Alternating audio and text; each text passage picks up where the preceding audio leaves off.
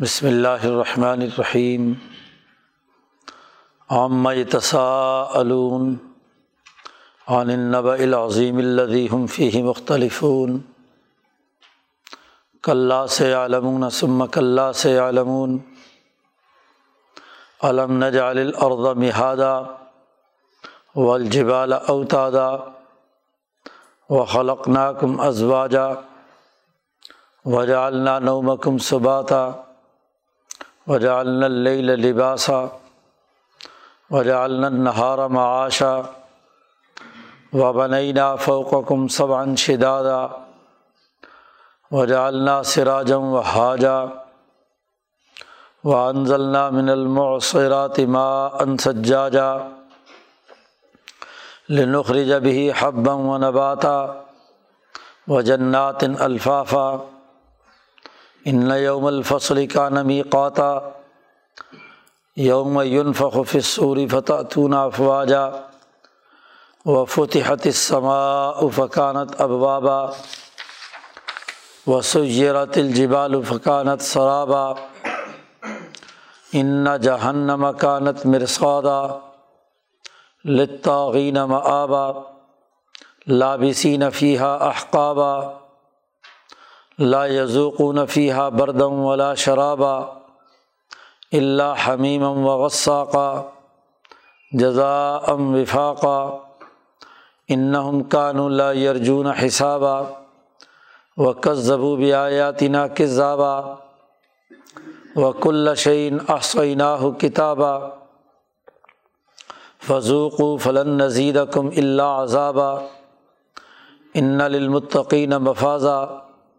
و و قذبو و حدائق و اعنابا و قواعب اطرابا و کسن دہاقہ لا يسمعون فيها لغبم ولا كذابا جزاء من ربك عطاء حسابا رب السماوات والارض وما بينهما الرحمن لا يملكون منه خطابا یوم یقوم الروح والملائکۃ صفا لا يتكلمون الا من اذن له الرحمن وقال صوابا.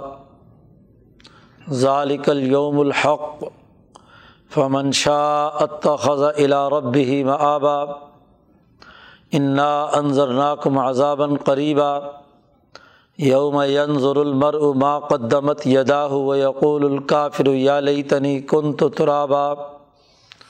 صدق اللہ العظیم یہ صورت النبا ہے۔ مکی صورت پچھلی چند صورتوں سے قرآن حکیم قیامت کو عنوان بنا کر اپنے پیغام کی حقانیت واضح کرنا چاہ رہا ہے۔ یہاں اس صورت مبارکہ میں انسانیت کے بنیادی تقاضے کو واضح کرتے ہوئے بتلایا جا رہا ہے کہ انسانیت کی فطرت اس بات کا تقاضا کرتی ہے کہ قیامت کا دن ضرور آئے۔ اور یہ اس لیے بھی ضروری ہے کہ دنیا میں جتنے بھی انسان ہیں، وہ اس بڑی روح سے علیحدہ ہو کر دنیا میں آئے ہیں۔ محققین صوفیہ کے یہاں اور احادیث مبارکہ کی روشنی میں جو کائنات کے حقائق پر گفتگو کی گئی ہے، اس کے مطابق اللہ پاک نے اس کائنات کی ایک روح الکل بنائی ہے۔ اور اس میں تمام انسانوں کی ایک روح اعظم ہے۔ اسی روح اعظم سے ہی ایک روح کا حصہ کٹتا ہے۔ اور ایک انسان جب پیدا ہوتا ہے تو اس کے جسم میں داخل ہوتا ہے۔ اب ایک مرکز سے، ایک منبع سے تمام ارواح انسانیت دنیا میں آئی ہیں۔ تو لازمی تقاضا ہے اس بات کا کہ ایک وقت مقررہ پر یہ تمام ارواح اپنی اصل مرکزی روح کی طرف متوجہ ہوں، روح اعظم کی طرف۔ اس لیے یہاں قرآن حکیم نے اس صورت میں دلائل دے کر سب سے آخر میں کہا، یوم یقوم الروح۔ جب روح اعظم اللہ کے سامنے حاضر ہوگی اور وہاں تمام انسانوں کے حساب کتاب کا عمل ہوگا۔ نبی اکرم صلی اللہ علیہ وسلم کی ایک حدیث حضرت الامام شاہ ولی اللہ دہلوی نے کئی جگہ حجت اللہ میں نقل کی ہے۔ نبی اکرم صلی اللہ علیہ وسلم نے فرمایا کہ عرش الٰہی پر مالا اعلیٰ میں ایک ایسی روح ہے جس کے بہت سے چہرے ہیں اور بہت سی زبانیں ہیں۔ ایک ایک زبان میں ستر ستر ہزار زبانیں ہیں اور ہر ہر زبان کے ہزاروں لہجے ہیں۔ بکثرت الوجوہ بل السن کا لفظ آیا ہے کہ وہ ایک ایسی روح ہے جس کے ہزاروں چہرے ہیں۔ یہ ستر ہزار کا عادت قرآن حکیم میں بھی اور نبی اکرم صلی اللہ علیہ وسلم بھی جہاں بیان کرتے ہیں، اس کا مقصد کثرت بیان کرنا ہوتا ہے۔ کوئی مقررہ عدد پیش نظر نہیں ہوتا کہ اس سے کم زیادہ نہ ہو۔ عربوں میں جب سات کا عدد استعمال کیا جاتا ہے، بالخصوص ستر کا، تو اس سے مراد کثرت ہوتی ہے کسی بھی چیز کی۔ تو ہزاروں لاکھوں چہرے ہیں اور اتنی ہی ان کی روحیں ہیں۔ انسان کے وجود کی ساخت اس کی روح اور اس کے نفس کی ساخت کے مطابق ہوتی ہے۔ اللہ تبارک و تعالیٰ نے جیسے یہ روح رکھی ہے، ویسے ہی اس کے جسم کی ساخت ہوگی۔ اور چہرے انسانوں کے، لاکھوں کروڑوں انسان بھی جمع ہوں۔ تو ہر انسان کی اپنی ایک منفرد خصوصیت ہے، جو دوسرے انسان میں نہیں پائی جاتی۔ تو اسی طرح روحیں بھی مختلف ہیں۔ اب جب جیسے روحیں پیدائش کے وقت اس روح اعظم سے نیچے اتر کر وہ اس قرۂۂ عرض پر بکھری ہیں۔ تو ویسے ہی ان تمام روحوں کا ایک عالمی اجتماع ہونا ضروری ہے۔ جہاں سے آئی تھی وہیں پہنچنا ہے۔ اور وہیں پہنچ کر ان کا حساب کتاب ہونا ہے۔ اور امام شاہ ولی اللہ فرماتے ہیں کہ ان کا حساب کتاب بھی یہی ہے کہ دراصل وہ جو روح اعظم ہے، وہ انسانیت کا معیار ہے۔ انسانی معیار کے مطابق آدم علیہ السلام کی جو اللہ نے تخلیق کی تو وہ کامل اور مکمل معیار ہے۔ اب اس کے وجود میں جو جو چیزیں رکھی گئی ہیں، انسانیت کی خصوصیات سے متعلق، جس انسان میں وہ وہ خصوصیات پائی جائیں گی، وہ تمام انسان کامیاب ہوں گے۔ اور اس کی وجہ سے وہ روح خوش بھی ہوتی ہے۔ نبی کرم صلی اللہ علیہ وسلم کی روایات حضرت شاہ صاحب نے جمع کی ہیں کہ دنیا میں جب کوئی انسان اچھا عمل کرتا ہے تو وہ روح اعظم کا وہ حصہ جو اس انسان سے متعلق ہے، وہ خوش ہوتا ہے اور وہی انسان جب کوئی برا عمل کرتا ہے تو اس کی وہ حصہ جو روح اعظم کا ہے، وہ لانت اور پھٹکار بھیجتا ہے کہ تو نے جو معیار انسانیت ہے وہ گرا دیا۔ اور انسان کے دشمن شیطان کے نقش قدم پر چلنے لگا۔ انسان کی انسانیت کا تقاضا تو یہ ہے کہ وہ انسانی خصوصیات کے مطابق دنیا میں زندگی بسر کرے اور جب وہ انسانی خصوصیات سے ہٹ کر اپنے ہی دشمن شیطان کے زیر اثر کام کرتا ہے تو روح اعظم کو تکلیف ہوتی ہے۔ اسی تکلیف کا ایک اثر بعض ارواح پر یہ ہوتا ہے کہ ان کا ضمیر انہیں ملامت کرتا ہے۔ غلط کام کرنے کے بعد دل میں خیال آتا ہے کہ یہ کام نہیں ہونا چاہیے تھا۔ یہ برا بھلا کسی کو نہیں کہنا چاہیے تھا، یہ کسی کے ساتھ زیادتی نہیں ہونی چاہیے تھی۔ لیکن شیطانی وسوسہ بسا اوقات اس کی ضمیر کی آواز کو دبا دیتا ہے اور وہ نئے دلائل دے کر اس کی جو اصل انسانیت ہے اس کو مسق کر دیتا ہے۔ تو وہ روح معیار ہے۔ تو اس لیے اس صورت میں اس روح کا جو تک پہنچنے کا جو عمل ہے، اس کو واضح کیا گیا ہے۔ شروع صورت میں وہ تمام دلائل اور شواہد پیش کیے ہیں کہ تخلیق انسانیت بلکہ تخلیق آسمان و زمین سے لے کر روح کے ارتقاء تک کے تمام مراحل میں اللہ نے کون کون سے انسانوں پر انعامات کیے ہیں کہ جس کا لازمی تقاضا یہ ہے کہ ان تمام دلائل کی روشنی میں انسان کو اپنی روح اعظم کے ساتھ وابستہ ہو کر حساب کتاب کے مرحلے سے گزرنا ہے۔ عامہ تصا علون یہ لوگ آپ سے کیا بات پوچھتے ہیں؟ کس چیز کے بارے میں یہ سوال کر رہے ہیں؟ مولانا سندھی فرماتے ہیں یتسا علون ایک دوسرے سے سوال و جواب یا مکالمہ۔ تبھی ہوتا ہے کہ انسان کسی چیز کے بارے میں کچھ نہ کچھ تو علم رکھتا ہے۔ لیکن پورا علم نہیں ہوتا۔ سوال ہوتا ہی تب ہے۔ اس لیے عربی میں کہا جاتا ہے کہ سوال و نصف العلم۔ سوال میں آدھا علم ضرور ہوتا ہے۔ اگر سرے سے علم نہیں ہے اور بالکل جاہلانہ بات کی گئی ہے تو وہ سوال نہیں ہے۔ وہ تو جہالت کا اظہار ہے۔ تو جہالت کا اظہار کا نام سوال نہیں ہے۔ سوال وہ ہوتا ہے جو علم کے دائرے سے متعلق ہو اور کم از کم آدھا علم آپ کے پاس ہو۔ کہ جس کی بنیاد پر آپ دوسرا جو نہیں آپ کو معلوم ہے، وہ علم حاصل کرنا چاہتے ہیں۔ تو اماں اتسا علون یہ لوگ آپس میں سوال کرتے ہیں کہ کس کے بارے میں؟ قرآن کہتا ہے ان نب العظیم، ایک بڑی خبر کے بارے میں کہ یہ روحیں مرنے کے بعد ایک دن آئے گا کہ ایک عالمگیر اجتماع میں حشر کے میدان میں جمع ہوں گی۔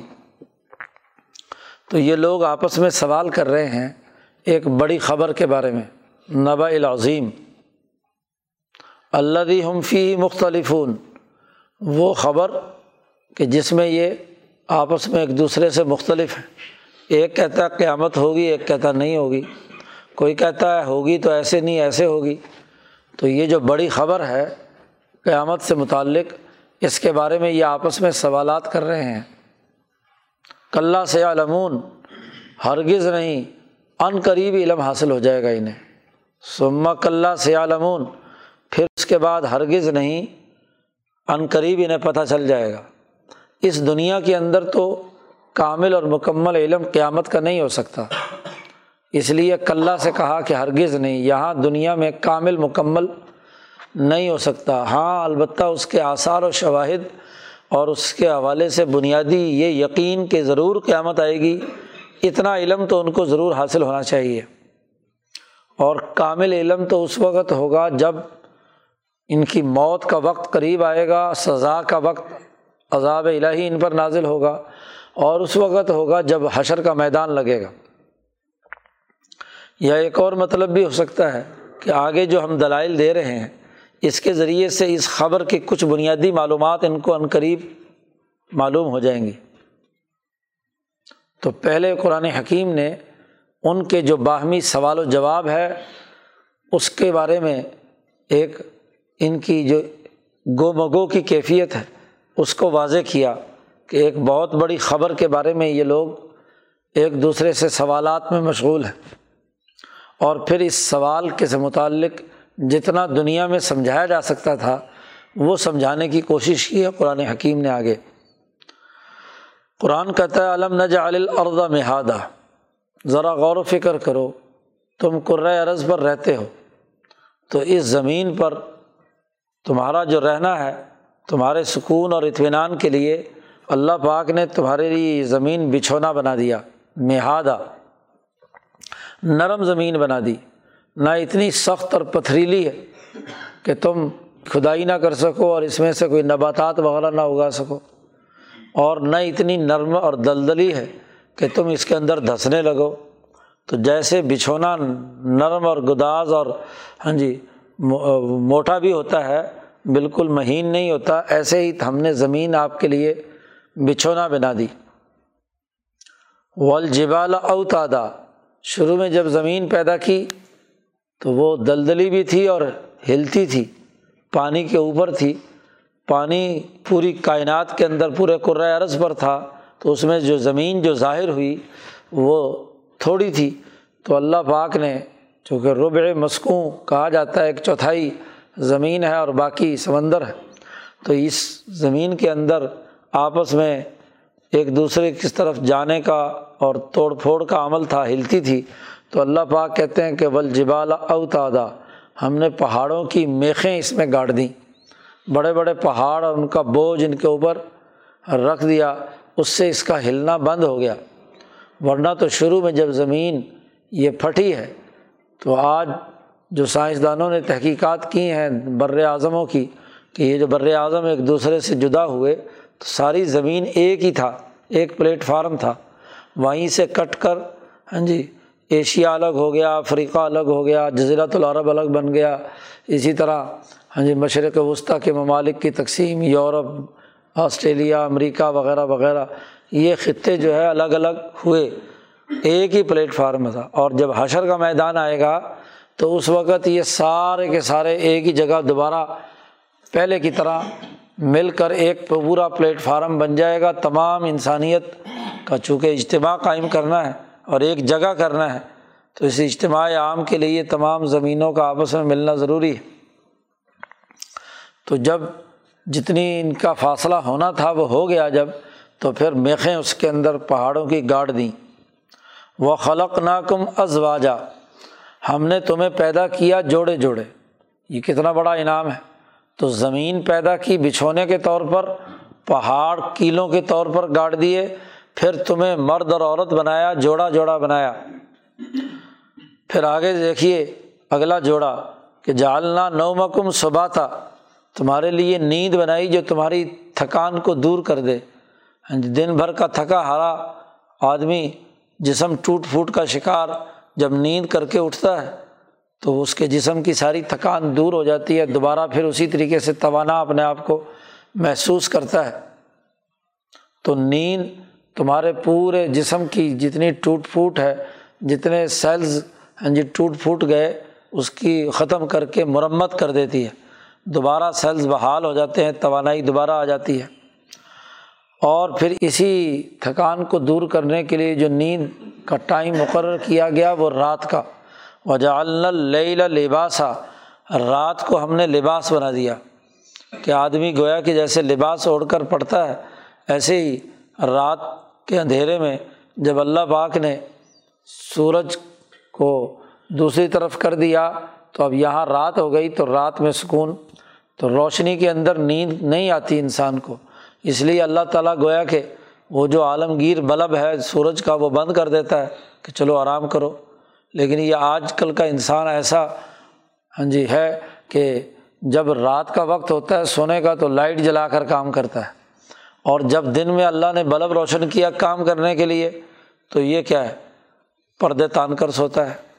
وجالنا نہارا معاشا۔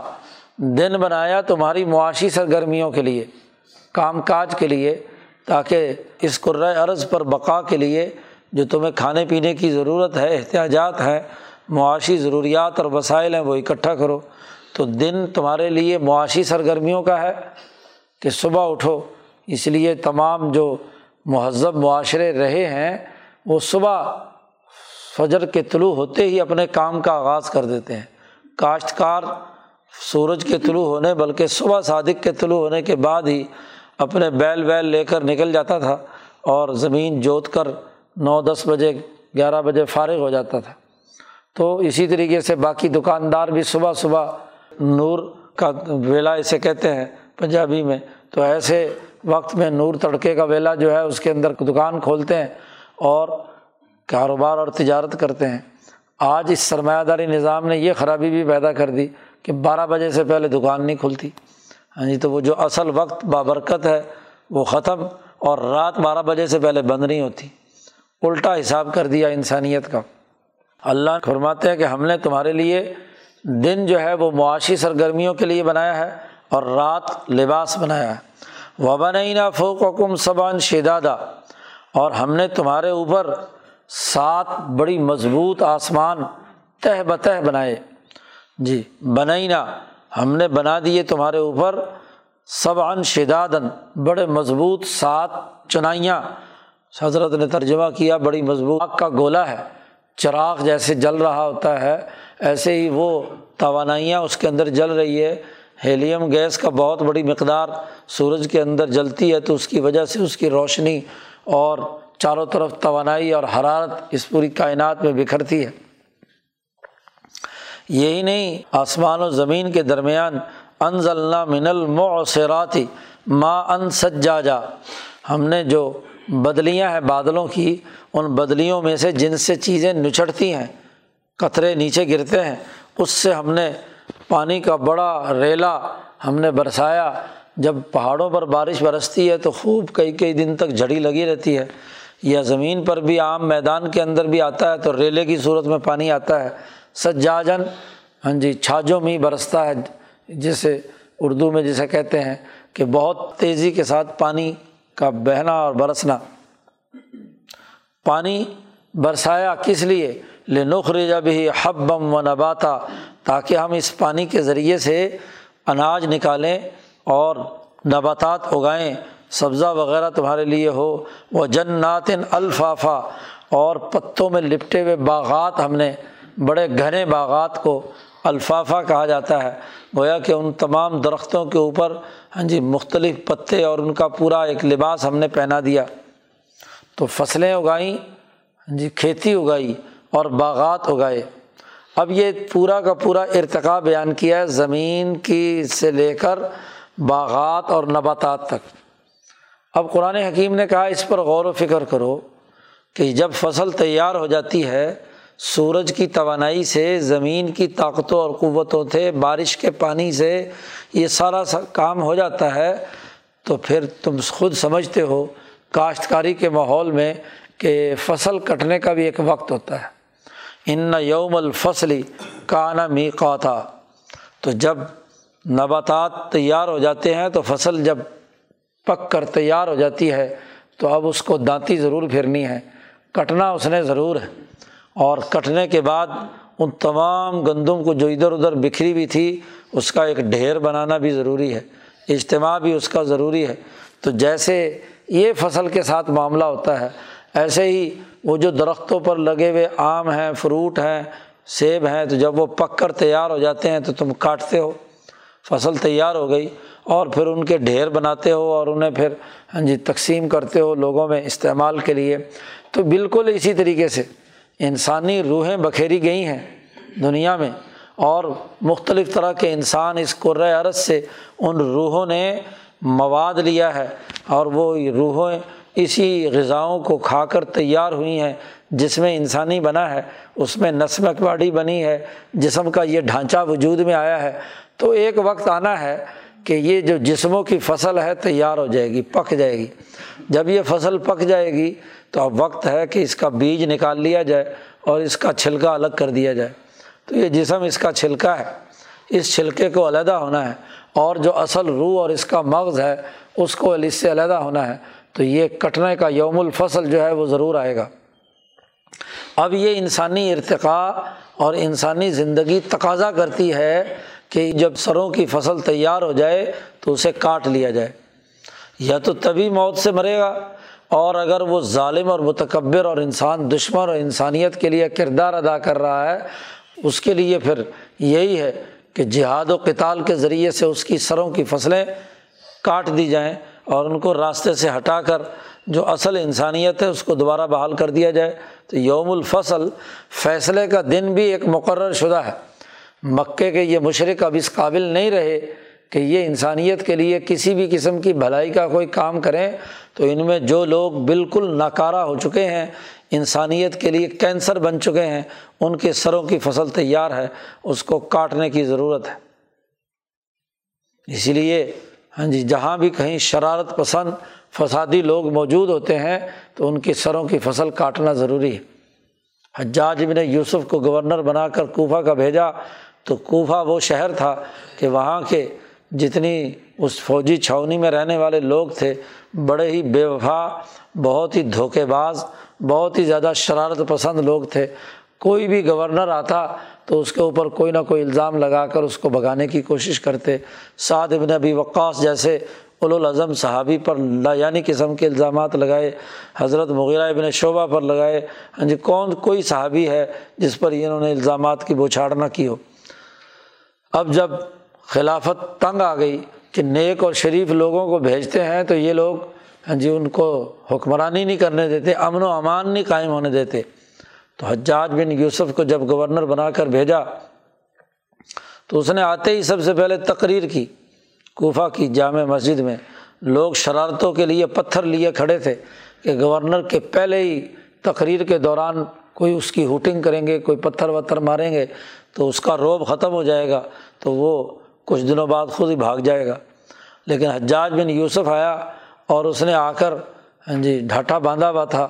تلوار نکالی میان سے اور ممبر پر کھڑے ہو کر اس نے کہا، خلیفۃ المسلمین کے تیروں میں جو سب سے زہریلا تیر تھا، وہ اس نے تمہاری طرف پھینکا ہے۔ میں دیکھ رہا ہوں کہ لوگوں کی سروں کی فصلیں تیار ہیں اور میری تلوار کاٹنے کے لیے بھی تیار ہے۔ تین دن کے اندر اندر تمام لوگ باہر میدان میں جمع ہو جائیں اور جہاد کے لیے انہیں آگے جانا ہے۔ یہاں رہ کر تمہارے دماغوں میں مستیاں بہت پیدا ہو گئی ہیں۔ ہاں جی تمہیں کھانے پینے کو خوب مل گیا ہے۔ اب آگے جہاد کے لیے، یہ اگلے آذر بائی جان اور یہ بستی ایشیائی علاقوں کی فتوحات کے لیے خلیفۃ المسلمین نے حکم دیا ہے۔ خزانہ آ رہا ہے، ہر ایک اپنی ضرورت کے لیے اخراجات کی تنخواہ لے لے اور اپنے بیوی بچوں کو خرچہ دے۔ اور پرسوں دوپہر کے وقت تمام لوگ جو ہیں، وہ کوفہ شہر سے باہر فلاں میدان میں جمع ہو جائیں اور اگلے دن وہاں سے پورا لشکر تیار ہو جائے گا، جہاد کے لیے روانہ ہو جائے گا۔ کوئی جوان کوفہ کے اندر نہ رہے۔ تو اس کی یہ سخت تقریر تھی کہ آہستہ آہستہ وہ ڈھیلے جو ہاتھ میں پکڑے ہوئے تھے شرارت کے لیے، وہ نیچے گرنا شروع ہو گئے اور بالکل سکون ہو گیا۔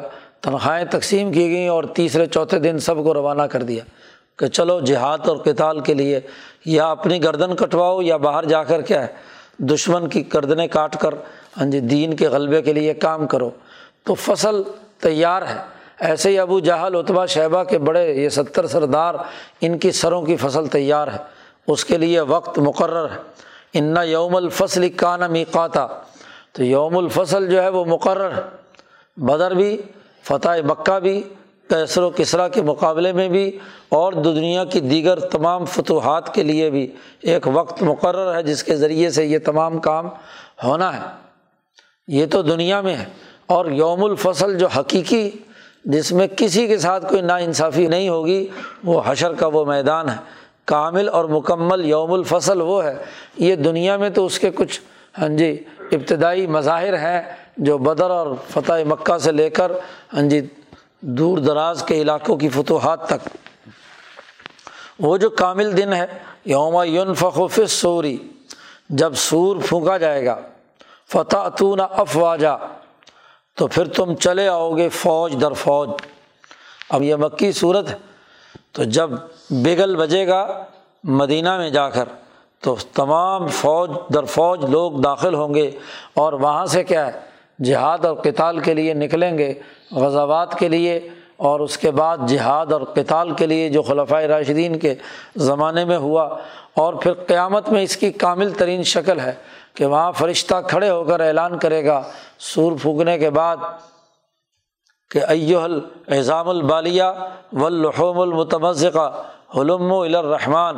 تمام بوسیدہ ہڈیوں اور بوسیدہ ریزہ ریزہ ہونے والے گوشتوں اٹھو اور چلو رحمان کی طرف۔ تو تمام کی روحیں آئیں گی، اپنا اپنا بدن کھینچیں گی اور قبر سے سر جھاڑتے ہوئے اٹھیں گے اور محتعین دوڑتے ہوئے کیا ہے، اس حشر کے میدان میں جو ان کے لیے جگہ مقرر ہوگی، اس اجتماع میں کھڑے ہونے کی، وہ وہاں جا کر جمع ہو جائیں گے۔ تو فوج در فوج پوری زمین سے انسان چلتے ہوئے اس حشر کے میدان میں پہنچیں گے۔ وہاں کا منظرنامہ قرآن بیان کرتا ہے وہ فتحت سماؤ آسمان کھول دیا جائے گا۔ فقانت اب بابا اس میں دروازے بنا دیے جائیں گے۔ مین دروازہ بھی ہوگا اور بڑے بڑے باقی دروازے بھی ہوں گے۔ وسیرت الجبال فقانت سرابا، بڑے بڑے پہاڑ چلا دیے جائیں گے۔ اور ان پہاڑوں کی حالت یہ ہوگی جیسے پھسلتا ہوا ریت ہوتا ہے۔ فقانت سرابا، اور ریت بھی ایسا جیسے چمکتا ہوا ہے۔ جہاں دریا کسی زمانے میں بہتا رہا ہو، تو وہاں پہاڑوں کی مٹی صاف شفاف ہو کر چمکدار بن جاتی ہے۔ شراب کی طرح کہ دور سے آدمی دیکھتا ہے کہ شاید پانی ہے، لیکن حقیقت میں کیا چمکتا ہوا ریت ہوتا ہے۔ تو پہاڑ جب ٹوٹتا ہے، تو کافی عرصے کے بعد جا کر شراب بنتا ہے۔ جب کافی سالوں اس کے اوپر پانی بہے، تو یہ پہاڑ ٹوٹیں گے، بہیں گے اور چلیں گے۔ ہاں جی اور یہ جو اس وقت بھی جو ریت ہاں جی دریاؤں کے ساتھ آتی ہے، تو پہاڑ ہی ٹوٹ ٹوٹ کر آ رہے ہیں نا۔ وہی دریاؤں میں اور قریب قریب کی فصلوں میں نئی مٹی آتی ہے، جس کا انتظار کرتے ہیں دریا کے کنارے پر رہنے والے لوگ کہ نئی مٹی آئے گی تو زرخیزی بڑھے گی۔ تو قرآن کہتا ہے اس وقت پہاڑ ریزا ریزا ہو کر شراب کی طرح ہوں گے۔ ان جہنم کانت مر سادہ۔ اور وہیں اس حشر کے میدان کے ساتھ ہی جہنم بھی گھات لگا کر بیٹھی ہوگی۔ کانت مر سادہ، وہ بھی انسانوں کی طاق میں ہوگی۔ کون سے انسان؟ لطوغین آبا جو سرکش ہیں تاغوتی نظام جنہوں نے قائم کیا ہے، انسانیت پر ظلم و ستم جو کرنے والے ہیں، تو وہ ان کا ٹھکانا ہوگا۔ وہ بھی طاق لگا کر بیٹھی ہوگی اور وہ اچک لے گی۔ جو جو جہنم میں جانے والا ہے۔ لابسی نفی احقابہ اس جہنم میں یہ رہیں گے۔ صدیاں ہی حقب کہتے ہیں۔ کافی سو سال گزرنے کے بعد کوئی یعنی کہ پیمانہ جس میں صدیاں ہی گزر جائیں اور وہ صدیاں بھی پتہ نہیں کتنی صدیاں، احقابہ، لامحدود، تو اس کے اندر وہ ہمیشہ ہمیشہ رہیں گے۔ لا یزوق نفیہ بردم والا شرابہ نہ وہاں کوئی ٹھنڈا پانی یا ٹھنڈک محسوس کریں گے، نہ کوئی پینے کے لیے کوئی قابل ذکر چیز ان کے لیے وہاں ہوگی۔ ہاں اللہ حمیم و غصہ کا گرم کھولتا ہوا پانی ہوگا اور انہیں کے جسموں کی پیپ ہوگی جو ان کے زخموں سے رسی ہوئی ہوگی، تو وہی پیپ جو ہے پینے کے لیے انہیں دی جائے گی کہ یہی تمہاری غذا ہے، تمہارے جسم سے نکلی ہے، تمہارے گناہوں کی پیپ ہے، یہ گناہ تم دنیا میں کھاتے رہے ہو۔ یہ سود کھایا، یہ لوگوں کا خون چوسا، لوگوں پر ظلم کیا، یہی آج جل کر تمہارے لیے ہے، یہی تمہاری غذا ہے، کھاؤ۔ جزا ام وفاقہ اور یہ بدلا ہوگا پورا پورا۔ جس نے جس درجے کا جو جو جرم کیا ہے، اس جرم کے مطابق وہاں یہ اس کو کھانے کو ملے گا۔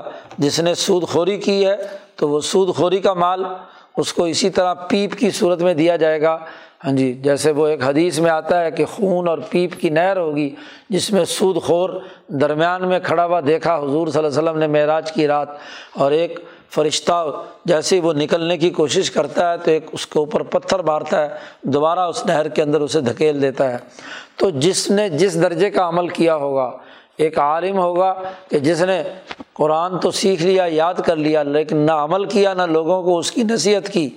اور لوگوں کو اگر کہتا بھی تھا، خود عمل نہیں کرتا تھا، تو اس کو چارپائی پہ لیٹا ہوا نبی اکرم صلی اللہ علیہ وسلم نے دیکھا اور فرشتے ہیں جو اس کے منہ کو کاٹتے ہیں، ایک زمبور ہے، وہ یہاں سے کاٹتے ہیں یہاں تک اور ادھر سے کاٹتے ہیں دوبارہ ادھر تک۔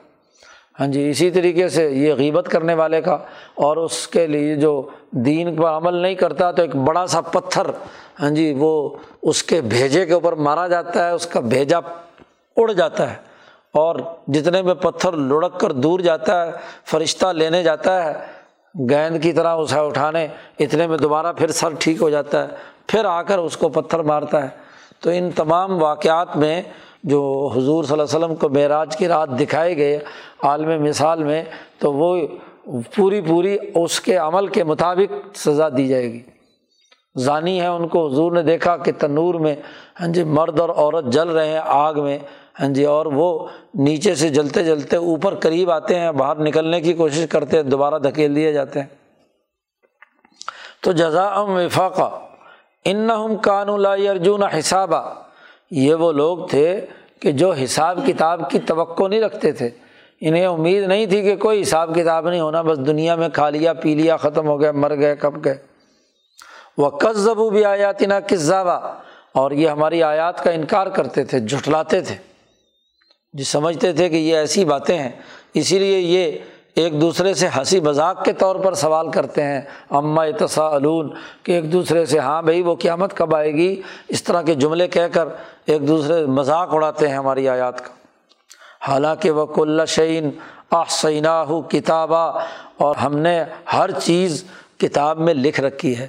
ان کی آڈیو بھی ہے، ویڈیو بھی ہے۔ ان کے تمام نامہ اعمال ہمارے پاس تحریر شدہ ہیں۔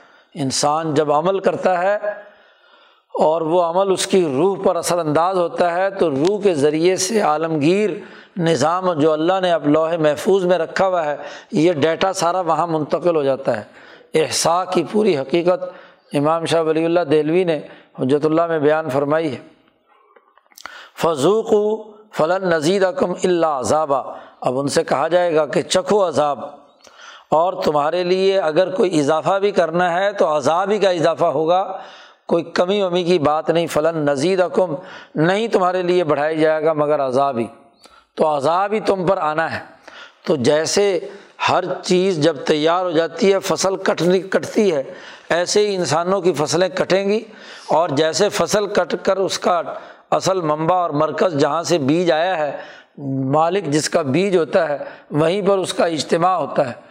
تو اب یہ انسانی روحیں بھی جہاں سے آئی ہیں، ان کو وہاں پر دوبارہ جمع ہونا ہے۔ ان کے مقابلے میں ان للمتقین مفاذہ بے شک وہ لوگ جو تقوا اختیار کرتے ہیں، اللہ سے ڈرتے ہیں اور اصل انسانیت کو سامنے رکھ کر کردار ادا کرتے ہیں، ان کے لیے بڑی کامیابی ہے، ان کو اپنا جو منزل مقصود ہے وہ مل جائے گی۔ حدائق و انابا باغ ملیں گے اور ان باغوں میں انگور ہوں گے، درخت انگوروں کے آنابا و قواعبہ اطرابا۔ نوجوان عورتیں جو ان کے ہم عمر ہوں گی، وہ انہیں ملیں گی۔ جی تو نبی اکرم صلی اللہ علیہ وسلم نے ایک بڑھیا کو کہا کہ بڑھیا عورت جنت میں نہیں جائے گی۔ تو وہ رونے لگی۔ حضور نے فرمایا کہ جائے گی تو جوان ہو کر جائے گی۔ قرآن نے صورت ہاں جی واقعہ میں بھی کہا، انا انشا نہ ہننا انشا ہم ان کو دوبارہ جوان بنا دیں گے۔ تو جوان عورتیں ایک ہم عمر ہیں تو وہ انہیں دی جائیں گی۔ وقاسن دہاقہ اور پیالے ہوں گے چھلکتے ہوئے، جس میں سے شراب تہور جو ہے، جو پاگل پن کا دورہ پیدا نہیں کرتی، لذت فرحت پیدا کرتی ہے، تو وہ چھلکتے ہوئے پیالے شراب کے انہیں دیے جائیں گے۔ لا یسمعون فیحہ لغوم ولا کذابہ وہ وہاں اس جنت کے اندر کوئی بک بک نہیں سنیں گے لغ بات نہیں سنیں گے اور ولا کذابہ اور نہ ہی یہ سمجھیں گے کہ یہ چیزیں جو ہیں کوئی اجنبی ہیں یا ان سے دور ہیں اور کوئی جھٹلائی جانے والی چیزیں ہیں، وہاں ہاں جی مکر جانے کا بھی کوئی عمل نہیں ہوگا۔ بلکہ جو وعدہ کیا گیا ہے، وہ ہمیشہ ہمہ وقت، ہر وقت ان کے لیے ہر لمحے تیار ہوگا۔ اب ان کی بھی جزا ہے۔ جزا ام رب کا یہ تیرے رب کی طرف سے بدلا ہے اور بدلا بھی ہے اور بدلا کے بعد اللہ کی طرف سے ستر گنا زیادہ یا دس گنا زیادہ یا سات گنا زیادہ مختلف روایات کے مطابق عطا ان حسابہ تیرے رب کا یہ دیا ہوا حساب اور اس کی عطا ہے کہ وہ مزید جتنا چاہے جنتیوں کو مزید عنایت فرمائے۔ رب کا تعارف کرایا۔ رب سماواتی والارض۔ جو آسمانوں اور زمینوں کا رب ہے وہ ماں بین عمر رحمان اور ان دونوں آسمان و زمینوں کے درمیان وہ رب جو ہے، وہ الرحمٰن ہے۔ انتہائی مہربان، رحم کرنے والا ہے۔ اور اسی رحمت اور شفقت کا اظہار ہے کہ جو اس کے دین کے غلبے کے لیے کام کرتے ہیں، متقی ہیں، تو ان کے لیے یہ جنت کے انعامات ہیں۔ لا یم لکون امن خطابہ کسی کو یہ قدرت حاصل نہیں ہوگی، یہ طاقت نہیں ہوگی کہ اللہ کے سامنے کسی قسم کی بات کر سکے۔ حساب کتاب کے دوران کسی سے نہ پوچھا جائے گا، نہ کسی میں یہ جرت ہوگی، وہ اس بات کے اختیار نہیں رکھیں گے کہ اللہ سے کوئی گفتگو کر سکیں کیوں؟ وہ دن ایسا ہے کہ یوم یقوم الروح، اس دن روح کھڑی ہوگی۔ وہ جو روح کا جو معیاری ہاں جی نظام ہے روح اعظم کا، وہ وہاں کھڑی ہوگی۔ اس کے بارے میں بھی مختلف مفسرین نے ہاں جی اس کے مختلف تشریحات کی ہیں کہ روح سے مراد روح القدس یا تو جبرائیل ہے۔ لیکن امام شاہ ولی اللہ دہلوی اور ان حضرات کی رائے وہی ہے کہ یہ روح اعظم کا تذکرہ ہے، جو انسانیت کی روح سے متعلق ہے۔ کیونکہ آگے ول ملائی کا فرشتے الگ سے کیا ہے؟ بیان کیے گئے ہیں ول ملائی کا تو صفن اور فرشتے صف باندھے کھڑے ہوں گے اور ان کے سامنے انسانیت کی روح اعظم کھڑی ہوگی اور اس کے تمام افراد کے بارے میں حساب و کتاب ہوگا کہ جو روح زمین سے لائے ہیں، وہ اس روح اعظم کے معیار کے مطابق ہے یا نہیں؟ اسی معیار ہی کے مطابق میزان اسے تولا جائے گا کہ کون سی روح اس روح اعظم کی جو انسانی بنیادی اس کے لیے فیچر اور ذمہ داریاں رکھی گئی تھیں، اس کے مطابق کام کیا ہے یا نہیں؟ لا یہ تکلمونہ فرشتوں کے لیے بھی اور انسانوں کے لیے بھی یہ گنجائش نہیں ہوگی کہ وہ کلام کر سکیں، سوائے اس کے کہ من عظین الرحمٰن ہوں کہ جس کو رحمان نے اجازت دی ہوگی یعنی نبی اکرم صلی اللہ علیہ وسلم ہاں جی ان کو اجازت ملے گی اور وہ سفارش کریں گے۔ اور اور جس کو بھی اللہ تعالیٰ اجازت دے۔ وقال ثوابہ اور وہ جس کو اجازت دی جائے گی، وہ بالکل ٹھیک ٹھیک، صحیح صحیح بات وہاں پر ذکر کرے گا۔ کسی قسم کی کوئی غلط بیانی وہاں نہیں ہو سکے گی۔ ذالک یوم الحق، یہ دن بالکل برحق ہے۔ اس میں کسی قسم کا کوئی شک نہیں۔ فمن شاہ تخذ الا رب ہی معبا بس جس کا جی چاہے تو اپنے رب کی طرف ٹکانا پکڑے، یوم الحق کے لیے تیاری کرے اور سچائی کو قائم کرے، جو انسانیت کے اصل معیارات ہیں ان پر عمل کرے۔ تاحوت مت بنے تاحوت کا انکار کرے۔ جیسا کہ پہلی صورت سے ہی تاحود کے خلاف گفتگو شروع ہے کلّہ ان الانسان اللہ تو یہ سرکشی اور تاحوتی عمل چھوڑ کر اپنے رب کی طرف ٹکانا پکڑے۔ کیوں؟ انا انضر کم عذابً قریباً۔ پیچھے عذاب قیامت اور عذاب جہنم کا تذکرہ ہے اور آخر کے اندر بتلایا کہ یہ عذاب قریب بھی ایک آنا ہے۔ یہ بدر کا عذاب ہے، فتح مکہ کا ہے کیسر و کسرا کیا ہے۔ تو یہ عذاب بھی ابھی قریب آنے والا ہے۔ ہم تمہیں ڈراتے ہیں۔ مکی صورت ہے۔ تو مکہ مکرمہ میں تمہیں ڈراتے ہیں یہ قریب کے عذاب سے۔ یہ ابھی ہونے والا ہے۔ یوم ینظر المرو ما قدمت یدا ہو اس دن ہر انسان دیکھ لے گا کہ اس نے آگے کیا بھیجا؟ اور کافر کہے گا، یا لیتنی کن تو ترابا، کاش کہ میں مٹی ہوتا، جس پر کوئی حساب کتاب نہیں ہونا تو میں انسان نہ ہوتا یعنی اپنی انسانیت سے ہی انکار کرے گا۔ حالانکہ ہونا تو یہ چاہیے کہ اپنی انسانیت کی بقا کے لیے دنیا میں کردار ادا کرے، لیکن وہاں اس عذاب کو دیکھ کر کڑکتی ہوئی تلواروں کو دیکھ کر کہے گا کن تو ترابا. عام طور پر یہاں مفسرین نے یوم ینظر المرق کو استعمال کیا ہے کہ اس سے مراد قیامت ہے۔ قیامت کے دن جب انسان قیامت کی ہولناکیوں کو دیکھے گا تو پھر کہے گا، کافر، یا لئی تنی کن تو ترابا. لیکن مولانا سندھی فرماتے ہیں کہ قیامت تو ہے ہی۔ لیکن دنیا میں بھی جب یہ ابو جہاں لوتبا شیبہ اور یہ بڑے بڑے جو لوگ ہاں جی بدر میں جب قتل ہونے لگے اور انہوں نے جو ذلت اور رسوائی انہیں ہو رہی تھی، تو اس وقت ابو جہل نے کہا تھا، کاش کے کاشتکاروں کے دو بچے مجھے قتل نہ کرتے، اس سے اچھا تو میں مٹی میں مل جاتا، تو زیادہ بہتر تھا کہ یہ ان چھوٹے چھوٹے بچوں سے محمد صلی اللہ علیہ وسلم نے، میری گردن اتروا دی کوئی بہادر قتل کرتا تو بات تھی۔ تو یا لئی تنی کن تو ترابا، مٹی میں مل جانے کا عمل جو ہے، یہ اس وقت جب عین ان پر یہ مجاہدین کی تلواریں کڑکتی ہوئی سامنے آئی صحابہ کرام نے ان کو ہاں جی راستے سے ہٹایا، تو اس وقت بھی کافر کہے گا کہ یا لئی تنی کن تو ترابا۔ تو دنیا میں بھی یہ، اس دنیا کے انقلابات کے لیے بھی، کیونکہ عذاب قریب پیچھے ذکر آیا ہے۔ تو عذاب قریب کا تعلق جو ہے وہ ابھی دنیا کے اندر جو عذاب ہے اس سے متعلق گفتگو ہو رہی ہے، تو اگلی آیت بھی اسی تناظر میں ہے۔ اور یہ بھی ہو سکتا ہے کہ عذاب قریب، کہ ہے تو یہ جہنم کا عذاب یا قیامت کا عذاب بظاہر لوگوں کو دور محسوس ہوتا ہے، لیکن ایک طرح ساتھ ہو ہاں جی کہ قیامت قریب آ چکی ہے۔ تو قرآن حکیم کے یہ الفاظ اور کلمات طیبات جو ہیں، یہ مفاہیم کلیہ رکھتے ہیں۔ ان کو کسی ایک پر محدود کر دینا، بند کر دینا، یہ درست نہیں ہے۔ بلکہ جتنے بھی مستاق ہو سکتے ہیں ان آیات کے اور ان کلمات کے، ان کو پیش نظر رکھنا چاہیے۔ یہی جامعت ہے حضرت الامام شاہ ولی اللہ دہلوی کے ولی اللہ فکر کی، جسے حضرت سندھی بار بار بیان کرتے ہیں۔ اللہ تعالیٰ ہمیں قرآن حکیم کو سمجھنے اور اس پر عمل کرنے کی توفیق عطا فرمائے۔ اللہ